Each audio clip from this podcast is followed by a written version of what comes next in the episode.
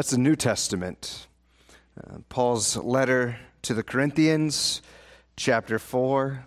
You get into the heart of the defense of his ministry um, in this passage.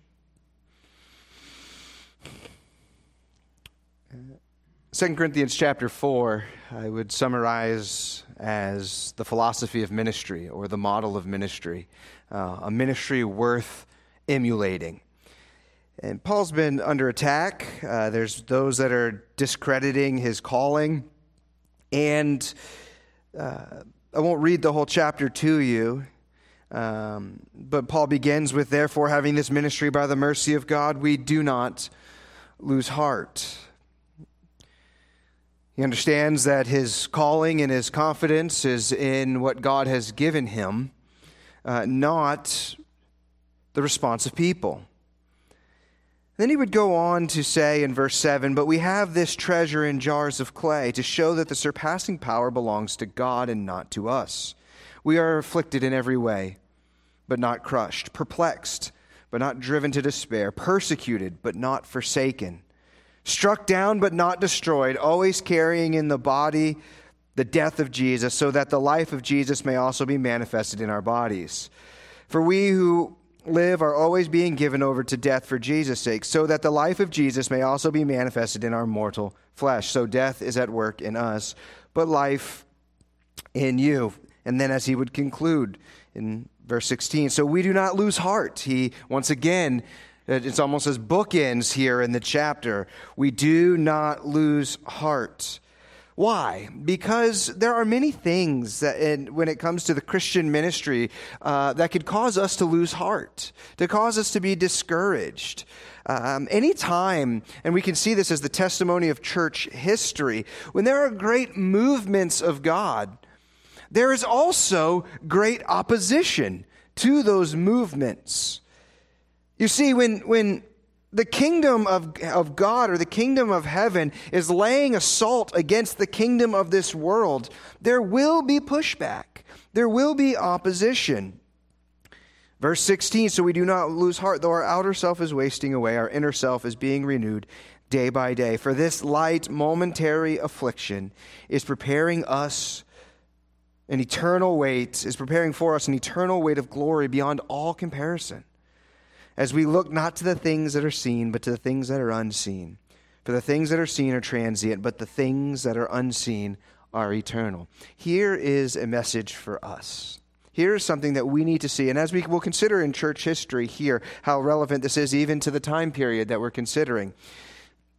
Brothers and sisters, we've been called to a holy calling as uh, Christians, as uh, the priesthood of all believers. We are called to be ministers and our own spheres of influences. Some of our circles are a little smaller than others, but that's okay. You will be faithful in the area that God has given you. And so I want to give you a word of encouragement even this morning.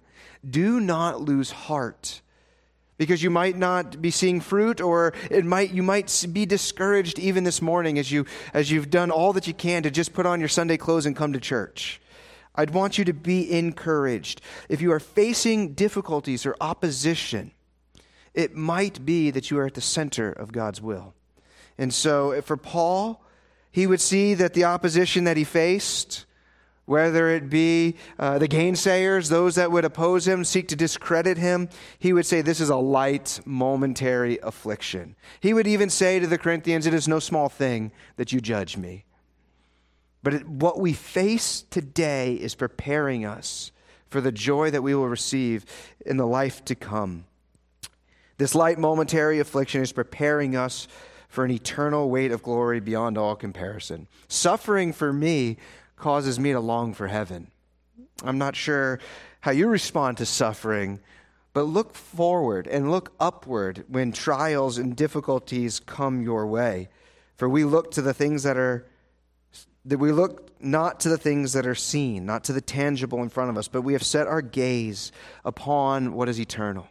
For it is Christ in us, the hope of glory. So let's take this passage and bring it to bear on church history. We have gone through Luther's Reformation, the rise of Luther. We talked about the, the issues that would build up to this uh, Protestant Reformation um, in, in the 16th century? Well, where there is a Reformation, there will be a counter reformation. There will be a response to what is going on. I stand firmly in that the Reformation was a mighty miracle of God. The Protestant Reformation was one of the greatest phenomenons that has ever seen across the horizon of this earth. Well, Rome was not going to go out silently on that. So, just to kind of review, uh, you, you, we have Luther's Reformation, the issues of sola fide, faith alone, justification by faith alone, righteousness imputed, Christ's righteousness credited to our account, not infused in us. Um, so Luther has this Reformation, which starts to spread throughout the continent of Europe. Uh, and then we briefly considered the radicals last week. What happens when Reformation goes too far? Um, and so you had the radical kingdom of Munster that was, that, that was brought up. Uh, the Anabaptist came from this. Uh, we realize, and we uh, hopefully we understand from church history, as, as Baptists, we do not come from Anabaptists um, as some might think. Read history, and we will realize that's not the vein in which we have come from. Uh, we'll get there. We have to get into the 17th century before we start to see the start of, of, of Baptists uh, in England, uh, mostly in London, in that area. But the Baptists don't exist right now this is another thing where you might meet some people that can say they can trace the Baptist heritage all the way back to John the Baptist. Uh, mostly those in that tradition are what you call landmark Baptists. Well, the thing is, the landmark Baptists didn't even uh, come into existence until 1830s. So, um, needless to say, our tradition has not worked itself out in its understanding yet. We are still squarely within uh, Luther, Calvin, Knox, those kind of guys at the time. So, that being said, let's look up and consider Rome's response, because where there is reformation, there will be a counter reformation. Rome's response will is considered from the Council of Trent. This is a very uh, important uh, council. It is good for us as church historians to know our practical theology and know what is going on. This council, uh, I'll give you just some of the um, uh, uh, uh, points here. this extends almost 20 years through three popes. There are 25 sessions. And it is geared at, okay, Lutheranism, the Lutherans are real. They're not going anywhere. This, this, this revolt is gaining traction. They're becoming more and more of these heretics that are that are breaking away from the mother church. And so there are four. I want to give you a, just a uh, overview, but there are four major points I want us to understand and take away from Rome's response or the Council of Trent that was worked out over 20 years. Um, as they were called together and to, to, to deal with how do we deal with the Protestants? What is our response here? First one the first major point that you can take away from the Council of Trent and Rome's response was they doubled down in the rejection of sola scriptura. Sola scriptura, we say scripture alone. Scripture is the final rule of authority. This is why when we stand in the pulpit, the preacher puts a Bible between him and the people because it is the Bible, right? It is the Word of God of supreme authority. That's why the pulpit is elevated, right? This is a practical theology. This is why we put the pulpit in the center so that we, the focal point in the Protestant church is the elevated pulpit, the preaching of the Word. It is central to what we do. This is why we structure our worship services the way we do. Simply this sing the Word, preach the Word, pray the word, read the word, see the word in the ordinances. Everything is word centered, scripture saturated. And so, right here, Rome's response in the rejection of sola scriptura. This is the first decree that comes of session four. This was written on April 8th, 1546. Here it is from Trent. The council accepts and venerates all the books of both the Old and New Testament, along with the Apocrypha, It also accepts and venerates traditions concerned with faith and morals as has, as has having been received orally from Christ or inspired by the Holy Spirit and continuously preserved in the Catholic Church. What's being stated here? Apart from the addition of the Apocrypha, Scripture and. So, so it's, not, it's not that Scripture isn't an authority. They're not saying that. They're just saying Scripture isn't the only authority. There is Scripture, and there is the traditions of the church. The Apocrypha, uh, the Apocrypha are, are the, are the uh, intercanonical books where you would have like Maccabees, um, uh, uh, Shepherd of Hermas. I'm not sure if that's in there as well, but they are, they are, they are non inspired, well, we would say they're not inspired books, uh, but they're in, their, in the Catholic Bible. Yeah.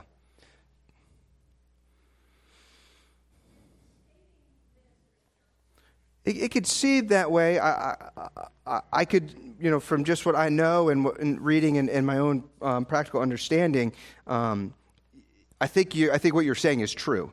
Um, but the, this elevation of scripture and tradition, well, it's very hard to keep those level. It's very hard to keep those level. And so, uh, uh, even you might try to, uh, in practice, I'm not sure that it's actually doable. Um, but that's a good point. And so, really, what comes from this rejection of sola scriptura as the, this being the Protestant doctrine, right? This is, this is where we stand, is really Scripture and tradition, opposed to Scripture alone. It's problematic because how do you determine what is actually tradition? Where is the test? How do I determine? Because you say, well, it's always been this way. Well, who made it this way? What's the rule for the determination of what is actually tradition? You ever play the game of telephone? Andrew whispers in Dana's ear, Dana whispers in Aaron's ear, and, and, and by the time we get to the end, is it the same thing? I don't know. But what we do have with the scriptures is we have a rule by which we can measure. That's what the canon really is, is a measuring rod. Yes. The, conf- the, on this confession, this apostolic confession, that you are the Christ. I'm building the church upon this. Yes. Yeah. Yeah, I, I, do want to be careful in, in that, you know, uh, if, and hopefully I didn't sit through church history through the first thousand years or so uh, of church history that was, that was presented, but um, the system gets corrupt as the time goes on, right? We could see really the, the turning point was the Fourth Lateran Council, 1215. From then up until for about 300 years, it just, it just continues to go down in, in its corruption. Not saying that it was pure or that it was necessarily right, and there were some misunderstandings, I think, along the way. Um, but some of the first popes, uh, uh, Gregory and Boniface, those men were great missionaries, godly um, people to re- don't be scared that oh because he was a pope that i should just reject him wholesale. I think there's a sense there wh- where you know we can go with an almost an overly protestant bias um, to the early church. Now what we're dealing with here is absolutely correct. This is this is this is wrong. This is this is this is anti um, Scripture uh, at, the, at the best that we could say, or at the least. Um, but yeah, there, there is a fundamental misunderstanding here of, but apostolic succession was not even considered until the fifth century. So, so the, you know, it was when they started, they, went, they started working backwards from about 4, uh, 460 or something when they, when they really started to build up the, the Bishop of Rome. Uh, that was a fifth century thing. That you know that necessarily wasn't accepted for the first few centuries of the church. Um, that being said, um, sola scriptura, and this, these, these are binding today. These have not been changed since. So the things that we're considering from Trent uh, are, at least in practice, Um, we, do, we do need to realize and understand that probably uh, at least 50, more maybe like 70% of those that actually attend the Roman Catholic Church aren't familiar with this stuff. Um, so uh, be mindful of that as well as we consider these things. Um, so it's new to a lot of them as well. Yes, Aaron. Sure. No, sure, sure. No, because that's where we could place value, and that's what we'll do in probably in two weeks, because we're going to look at creeds and confessions, right? Where the, these historical documents, not catechisms, these are valuable. Like, you know, uh, things like Nicaea, Chalcedonia, then you know London Baptist, uh, which is just the better version of the Westminster. And so those kind of things we can look at those, but we also see that they are they are subservient, right? That they are they are um, helpers. So far as maybe a document would explain in a, in a, in a better way, because we all we all do theology, we all do systematic theology, right? We all take a we all take biblical truth and we put it together and we form a statement. Um, and so, so far as these doc- documents help to serve and build up the church and the, you know, our understanding of Scripture, um, but they're yeah, so so they're not level or. But I, yeah, I agree. Tradition is okay. Tradition is a good thing. Traditionalism is terrible. We do this just because we do this. Then, if that's your answer, just stop doing it. Um, if you don't have any rationale for why. So I think we can be careful with tradition and traditionalism. We can get stuck in our isms that we shouldn't be. Um,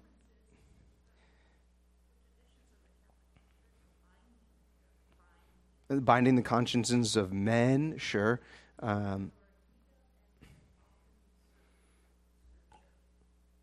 There, now, there is a danger. Uh, I think there is a danger among uh, the real staunchly reformed crowd where there is a high elevation of, of confessions, um, catechisms in that sense, where there, there's almost an unhealthy exaltation. So we must understand when we talk about documents that are traditions of the church and help to maybe explain denominational distinctives and things like that, again, they, they are servants. They are servants to understanding the scriptures and explaining the scriptures. They are servants to the church. They are not binding in that way, but they do they are helpful.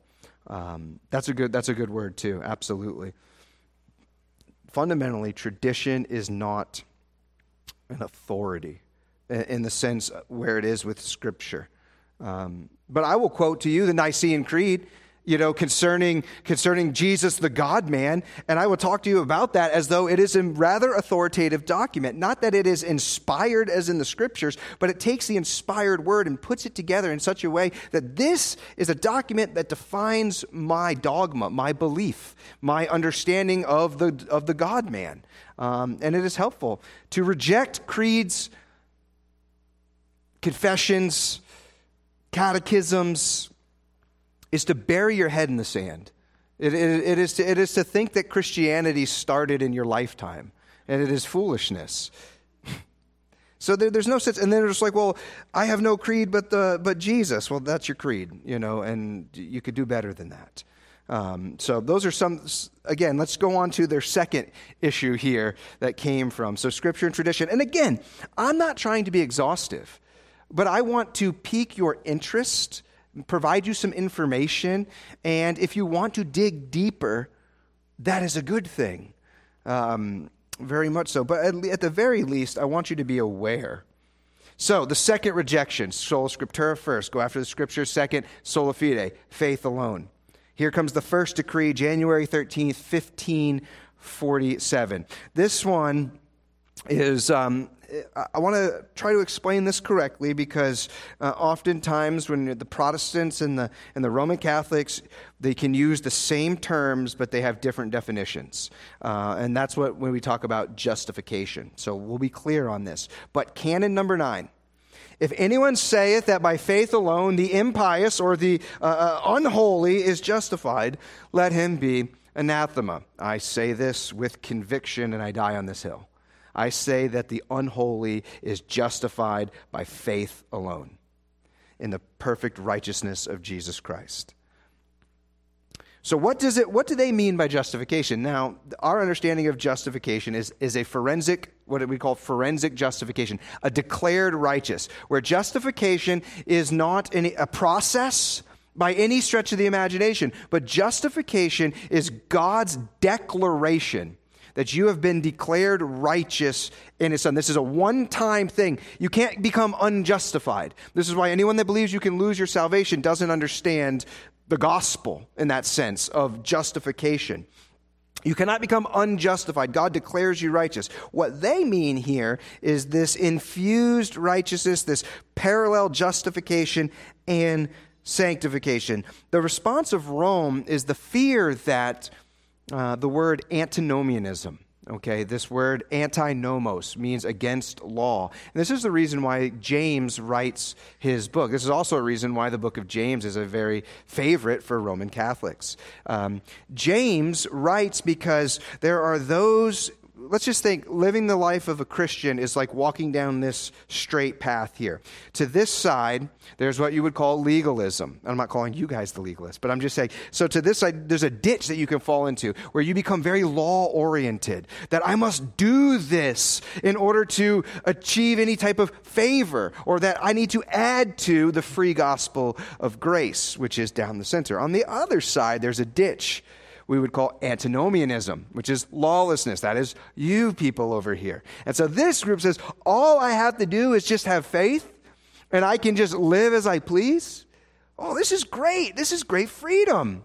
Let me believe on Jesus and then go commit adultery and do whatever. And it's like, no, no, no, no, no. Understand here, down the center, that those who have been saved by Christ, justified, will be sanctified, will grow in faith, will grow in holiness as God commands, as uh, Leviticus 19. Because in justification, we understand that there's been a heart transplant, that the constituent nature of the person has been changed. That you are no longer that person that desires to do all those evil. And the challenge tends to become, oftentimes, is that we start swerving a little close to this ditch because it, this attacks our pride. You mean there's nothing that I can do? That it's all of grace? So I walk this way in obedience, not adding to the gospel, but in obedience because of what has been done for me. So the fear of Rome is that these Protestants in faith alone, they will not emphasize living with good works or they might overemphasize it. So they say if he's saying he's justified by faith alone, let him be anathema. But we do say it is by faith alone. My good works will not add to my standing before God, because even my righteous deeds, as Isaiah said, are filthy rags. And the only way my standing, my standing before God is either in my sin or in the perfect righteousness of Jesus Christ. Right? So in justification, you receive the full merits of Christ onto your behalf. That is important to understand here. Canon number 11. If anyone saith that men are justified either by the sole imputation of the justice or the righteousness of Christ, or by the sole remission of sins, let him be anathema. Yes, Jane. The submission, uh, if you confess with your mouth that Jesus is Lord and believe in your heart that God raised him from the dead, you will be saved. Um, it, yeah, that's submission, right? To Christ. So I, I would say that's, that's right there. I mean, uh, nobody can say Jesus is Lord unless, you know, by the Holy Spirit. Uh, so, it, it, you want to ask some more? Right, right. So, uh, yeah, so uh, I, I think. I think the misunderstanding is that there's salvation outside of lordship type of like there's submission to Christ, um, and that in that trans. But I think we think about think about the the the young believer who who just gets saved. I can think about even in my own life. I just get saved. I'm I'm excited about obeying and following, but my sins, my external sins were many. You know, even there and like that process. I'm so glad that, you know, I struggled. It wasn't that I, Jesus was or wasn't Lord. You know, I don't make him Lord. Uh, you know, all authority in heaven and earth has been given to me, he says. So whether I recognize that or not, um, but I think progressively, you know, as we grow in our sanctification, uh, those external sins are, are, are, are done away with. Uh, Romans chapter 8, verse 13 if by the Spirit you put to death the deeds of the flesh, you will live. So that's that ongoing sanctification. And so, um, but when, with lordship, to me, I just understand that to be the gospel. Go ahead. I, I, I, I question, you know, um, but in reality, I, I ask, you know, were you ever, right? Um, you know, you see in John, John 1 John chapter 2, that uh, the false teachers, they went out from among us because they were never actually of us. And uh, Matthew 7, a tree is known by its fruit. A, a diseased tree does not bear good fruit, nor does a um, healthy tree bear bad fruit. Uh, and so this is where I think we get back to those that are, I mean, those that have been declared righteous by God, those that have been regenerated. Yeah, the prodigal will go away. I mean, I'm an example of that too. And so, but that doesn't mean that we don't know how they finish. So let's be careful with that as well. Um, and sometimes, I mean, there, there are many people that make professions that are not sincere. And the, and the, the most important thing is not what we profess, but it is who we possess. And it is, and, and that, you know, you will know, again, I get back to you will know them by their fruits. We're kind of quick. We're saying, well, uh, we can't see the heart and we shouldn't judge. Well, Jesus actually calls you to. He actually does in that sense, where we're not judging whether or not somebody is, is saved, but you, you, you, you will know them. You will be able to observe them, and not perfectly, but sincerely. You, you know, if I'm saying, like, like the doctrine of carnal Christianity, I don't know who made that up, but I don't, I, I don't, I've never, I can't read that. I've never seen that. Oh, he, they're just carnal. They, because we're putting the stock in the profession, but not the evidence. And so I think we need to be mindful. We need to be careful. We need to be careful that just because somebody prays a prayer or says a thing, that we do not give them assurance of salvation um, just because they might have said this. Because who am I to assure you that you have definitely been born again? But the evidence of your life, look at your life, look back. Do you desire God? Is there a continuing? And, and sometimes there are those that fall away, and we say, We just don't know where you're at right now.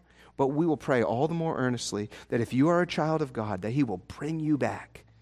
And so I think that's maybe a hope that we would hold on to. Um, uh, David, look at, look at David. David is a, a saved man. David commits murder. This is a, this is a regenerate man. This is a man who, who knows God. He commits murder. He's blinded by, his, by sin. But when confronted with Nathan, he does what the Christian does. And so we don't know. We pray for our prodigals. We pray for those that might have made a profession and walked away. We pray that maybe even just the time that was spent that they heard the gospel would be seeds planted that would be watered and grown in another time. So we want to be sensitive and we don't want to hurt and damage people um, with, with legalism. Yeah, yeah, right. R- absolutely. And so, uh, when we deal with in situations of prodigals, those that have wandered, those that have made professions, um, I can say from my own life in Romans chapter 2, don't you know that it's the goodness and the kindness of God that is meant to lead you to repentance? And it wasn't somebody bashing me over my sin and my waywardness, but it was unconditional love that broke my heart. And uh, that you would love me even in my worst of states. Um, and so I think that's very powerful, is that we, we show people uh, unconditional, uh, unmerited favor. Why? Because that's what we've received. Uh, because that's all we have to stand on. And so that's important. Thanks, Jane. That's a really good, that's a really good point.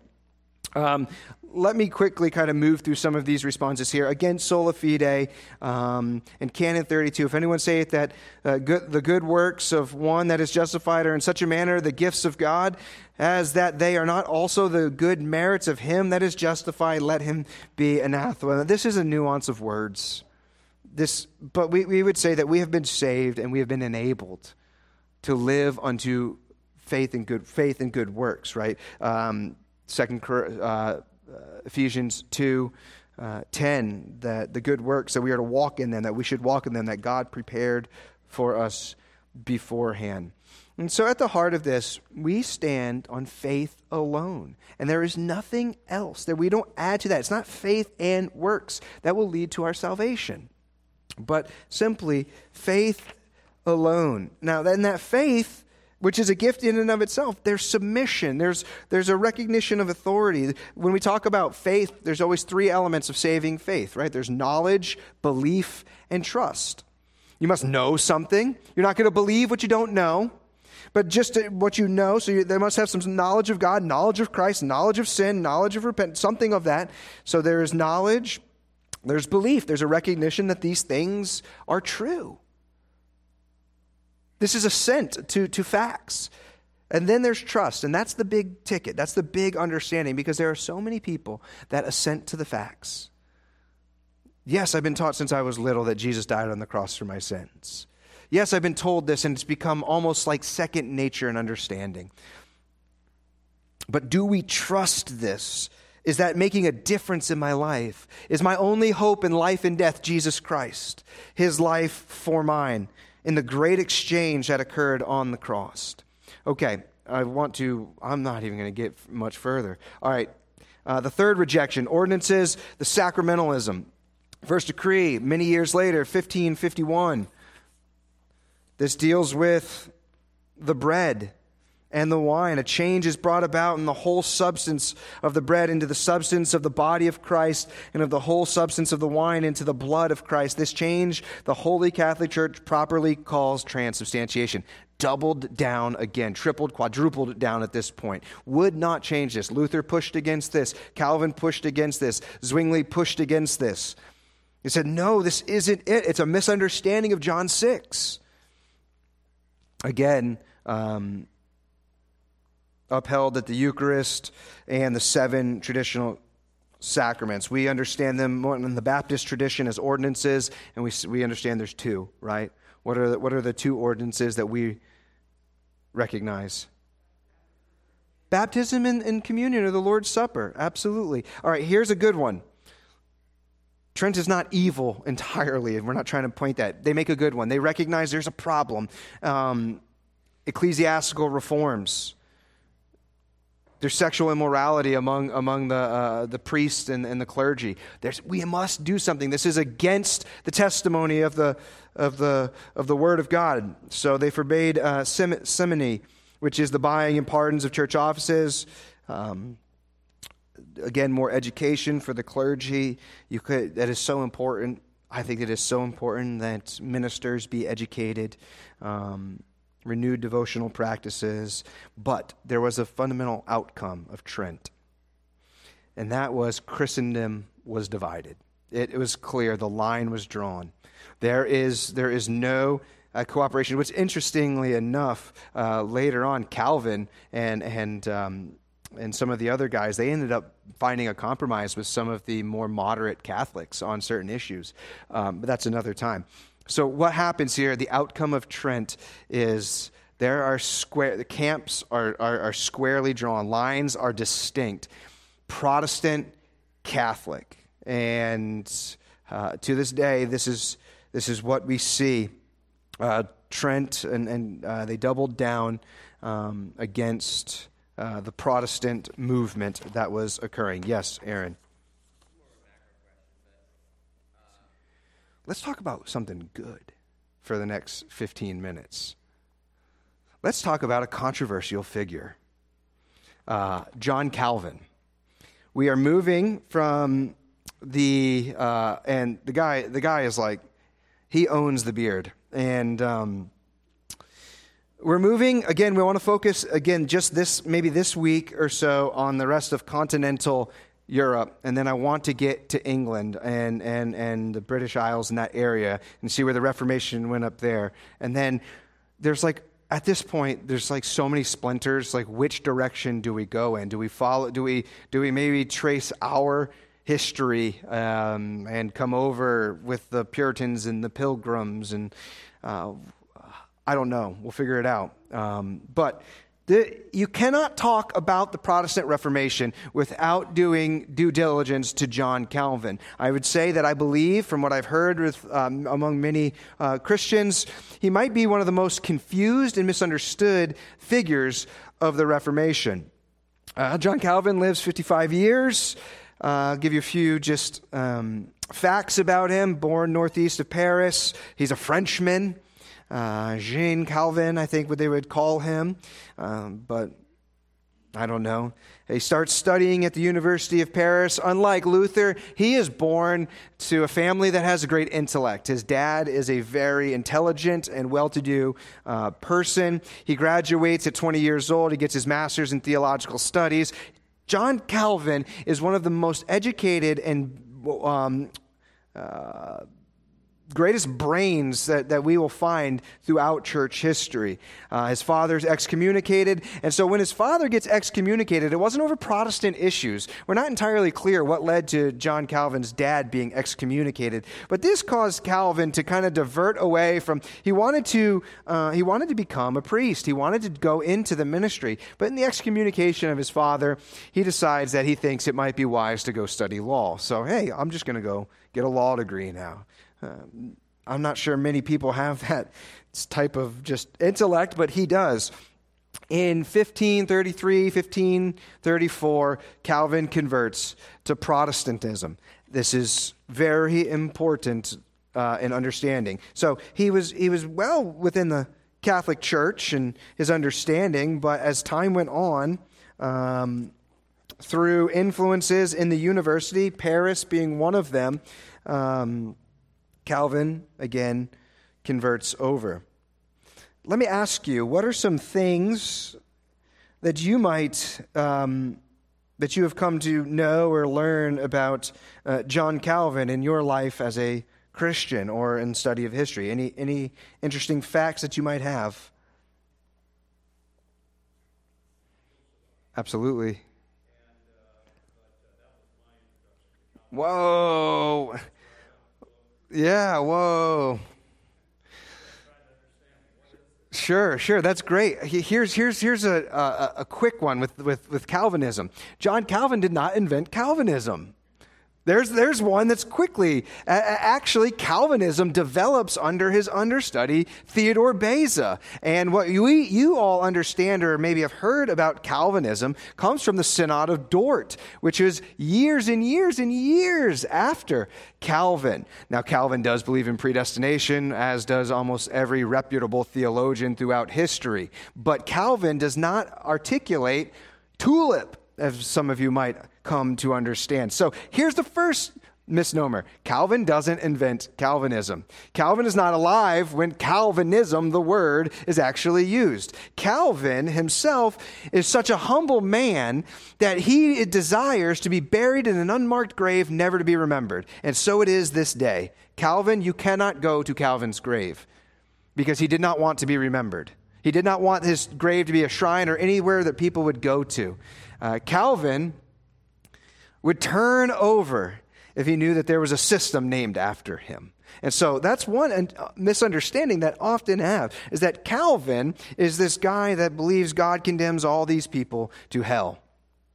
Let's go through a few other things. Concerning his conversion, he didn't talk about it much, but you will get an excerpt in his preface to the commentary on the Psalms. He writes that in 1557, and you get just a little picture of what was going on in his life uh, in 1533 and 34 concerning his conversion.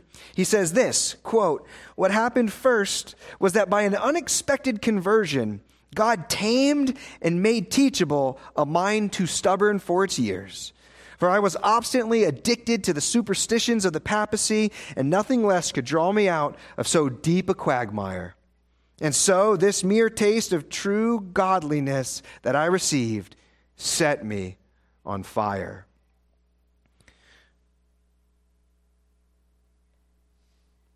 So, Calvin is converted in 1533 or 1534, and he sets out to write his institutes. Calvin writes his Institutes. He begins writing them in 35. They're first published in 1536. Here's a volume that's translated um, of his Institutes. Uh, I have not read them all, but I have read a, a good portion of them. Yes, yeah, this, this is all concise down into one volume. Um, so it is, uh, you could see little font broken down into chapters. It is a book that is long, and uh, uh it is a how would I say this? As long as the church continues on until Christ's return, that book will continue to be in print and continue to be a servant um, of the church. So, what does he do? He writes these institutes. Originally, um, they are, um, oh, oh, I'm getting ahead of myself, but originally they're six chapters. Uh, they're just six chapters, and he wants to give this um, just an overview of the Christian faith. What is it? And so uh, this, is his, this is actually his life's work that he begins at his conversion. Now, mind you, when Calvin's converted, he doesn't have to start from ground zero. He's already got his master of theology. He's already gone through so much study. Um, and he understands the truth of justification by faith alone, uh, Christ alone. And so Calvin begins writing the Institutes of the Christian Religion. Originally six, six chapters. You can tell this is not six chapters. By the time it's completed at the end of his life, there's 80 chapters written there. Um, and then people tend to now write commentaries on his book so that you can read the Institutes devotionally. I would plug those as they are helpful because all, there's, again, there's so many misunderstandings about John Calvin. And did Calvin do everything right? No, neither did Luther. And there are, there are, there are issues and there's a dark side. Not, I would say a dark side, but there is, there is a bad side to Calvin as well. But if we wait for the perfect person to read, you'll never get out of the Gospels. Actually, no perfect person has ever written anything. Now, we understand that the apostles inspired by the Holy Spirit and we have the perfect word of God, but anything that's ever been written has been written by a sinner. And that's something to understand. Now, we're not saying anything concerning the Word of God that is perfect, inspired, infallible, and errant um, because of the Holy Spirit that guided the men in their writing. But don't wait to just read the perfect people. Okay, so Calvin's life, very interesting. He is uh, there's, the, there's something called the, um, did I have it on here?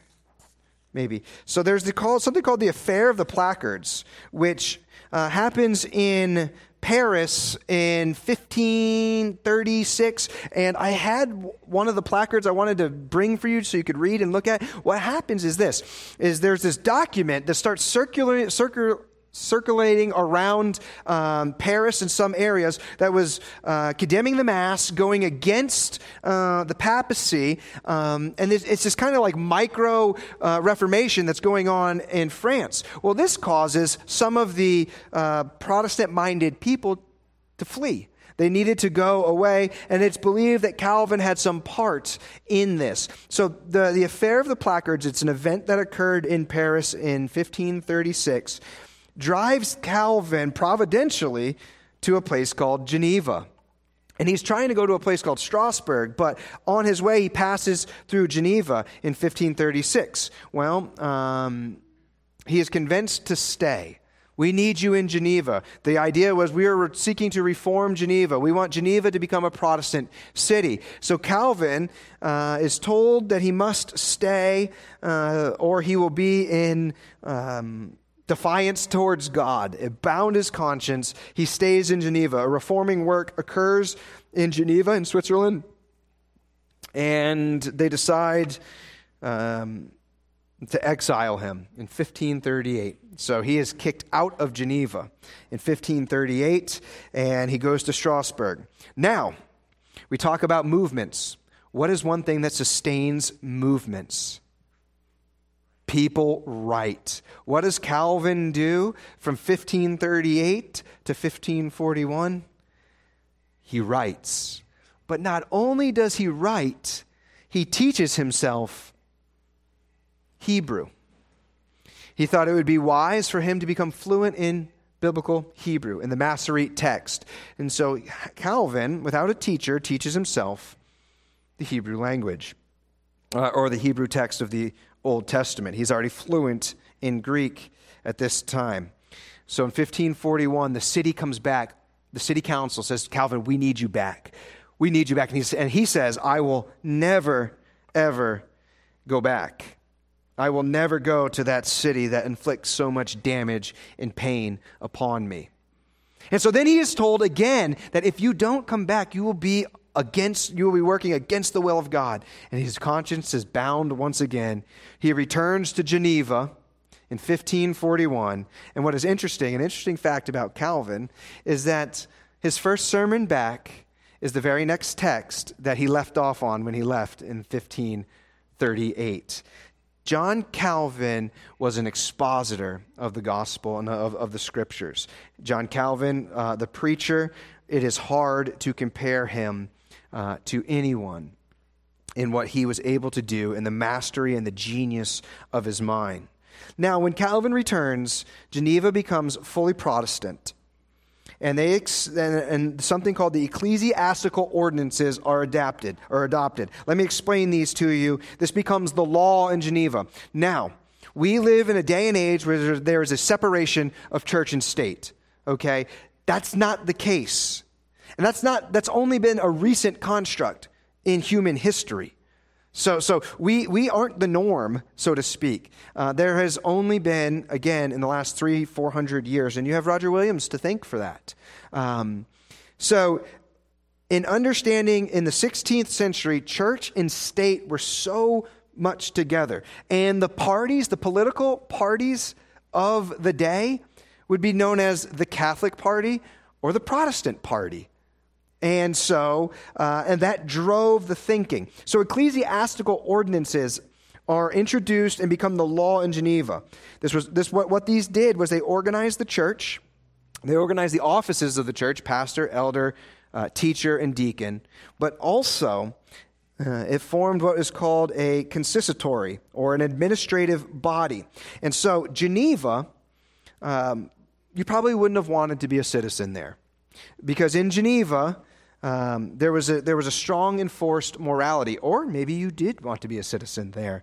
Um, so, this administrative body under the ecclesiastical ordinances, they enforce morality. Issues like failure to attend church, dancing, laughing during a sermon, gambling, or even public disrespect of Calvin would result in admonition and a reprimand. Now, there were more severe offenses the death penalty was reserved for heresy, blasphemy, and second offense, adultery. This is the law of the land in Geneva. Don't ask me to explain this, but I'll just throw it out there. Calvin was probably a post millennialist. That being said, let's give you a little map here to see what is going on here in the world today. Here we go. Here is where Calvin is right now. You can see Calvinists, even though I would rather call that Reformed um, because. Uh, this doesn't really become a term yet, but the follow the teachings of Calvin here, and then France over here kind of quasi Calvinist because Calvin led many missionary efforts over here. Um, so this gives you a landscape of what we're going on. We're talking about this area, but how it spreads. And you'll see how understanding Calvin helps to understand what's going to be going on up in here, uh, as well as just the landscape of. Um, yeah, the, uh, the Europe during uh, the time of the Reformation. This is a 16th century, right around uh, what we're considering here. Okay, no questions. Um, if you want more information, you can take you can take my slides afterwards. Back to Calvin. I want to talk to you about Cal quickly. Oh yeah, I got to finish. Calvin, uh, the pastor theologian. This is so important. Think Calvin. Everyone thinks oftentimes Calvin is some sort of tyrannical theologian, ivory tower. Calvin is a pastor's pastor. He's a pastor for the people. He, w- he was visiting um, a sick uh, uh, church member uh, one day, and, he, and we have this quote from him concerning what we are to do for our unconverted neighbors. It doesn't say out, it should say ought. We ought to weep with those who weep. That is to say, if we are Christians, we ought to have such compassion and sorrow for our neighbors that we should willingly take part in their tears and thus comfort them. He was not a man who said these things and did not do them. He was a man who aligned his practice, his beliefs, and his practice together. But let's talk a little bit about the expository genius. I believe that's Lawson's book on Calvin. He would preach up to six sermons a week. One of the other things about him is that he was willing to show theological flexibility in the name of unity. He comes together. Geneva and Zurich are united, and they establish the Reformed branch of Protestantism. This is he, do, he doesn't agree with Zwingli and, and Bullinger, which are uh, a different view on the Lord's Supper, but he said, I'm not going to let that divide us. We might see things just slightly different, but we agree on so much. And so he was willing to be flexible, not compromise, but be flexible for the sake of something greater. This is, a, this is something we need. This is something that is so important to us. He was also a man who vehemently would strive to, to, to show and to preach that theology should never be divorced from one's heart. What you know about God is to drive your heart, inflame your, your life and your practice. Calvin seeks morality in Geneva not because he's trying to create some legalistic society, but because he sees this as this is what God has called us to. Did he do everything right? Absolutely not. Calvin was a consistent man. Calvin was a faithful man. And Calvin also, you, would, you could read in his writings, believed that predestination, though it be true, is a doctrine that you must tread carefully with. And many people have done damage and disservice with this doctrine. He, he, said, he said, This is a great and holy mystery. And careful to look too much into it, to say too little, or to say too much.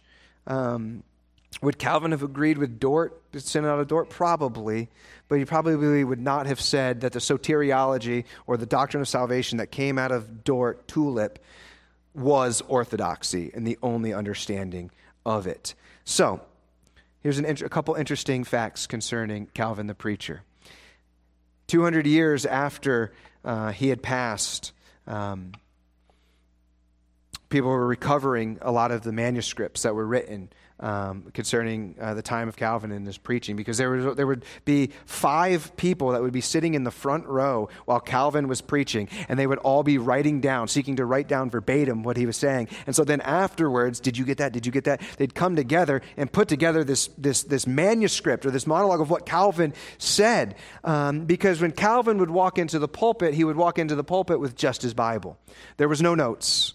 Uh, and so there, people are, uh, historians and theologians are looking through all the notes and they're, they're, they're confused. There's, what translation of the Bible was he using?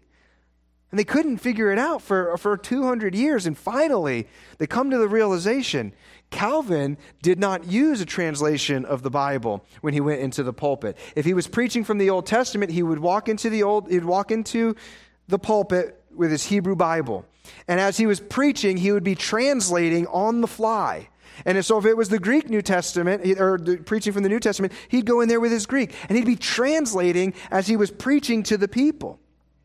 Calvin used his own translation, and it was his expository genius. Calvin would again preach these, um, three times on Sunday, plus three times during the week. Um, he was a man who died young. Um, there's more to say about him, but we'll leave off at this part. I want you, and what I would like for us to have, is a healthy understanding of the, of the great men and women of church history. You, Calvin did not do everything right. Um, some of those laws, I believe, in Geneva were challenging and uh, um, would not be what we would see and do. Uh, but nonetheless, to throw him out because you would associate him with Calvinism, um, though, he, though he's closely aligned with that, uh, would be uh, a poor move, uh, to say the least. And so uh, I hope you're encouraged. we'll continue, we'll finish up on Calvin next week, and we will move up to.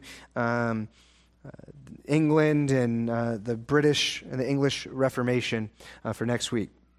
We're over time. Let's pray. Father, we thank you for your word. We thank you for the great men and women that you have raised up throughout history uh, to help guide and be pillars of the truth in times of uncertainty. Father, I pray that you would resolve our convictions as men and women of Christ and uh, what, where we stand and what we believe. Help us, Father, this day. And pray that you would continue to prepare our hearts as we come to worship you now. We pray this in Jesus' name. Amen.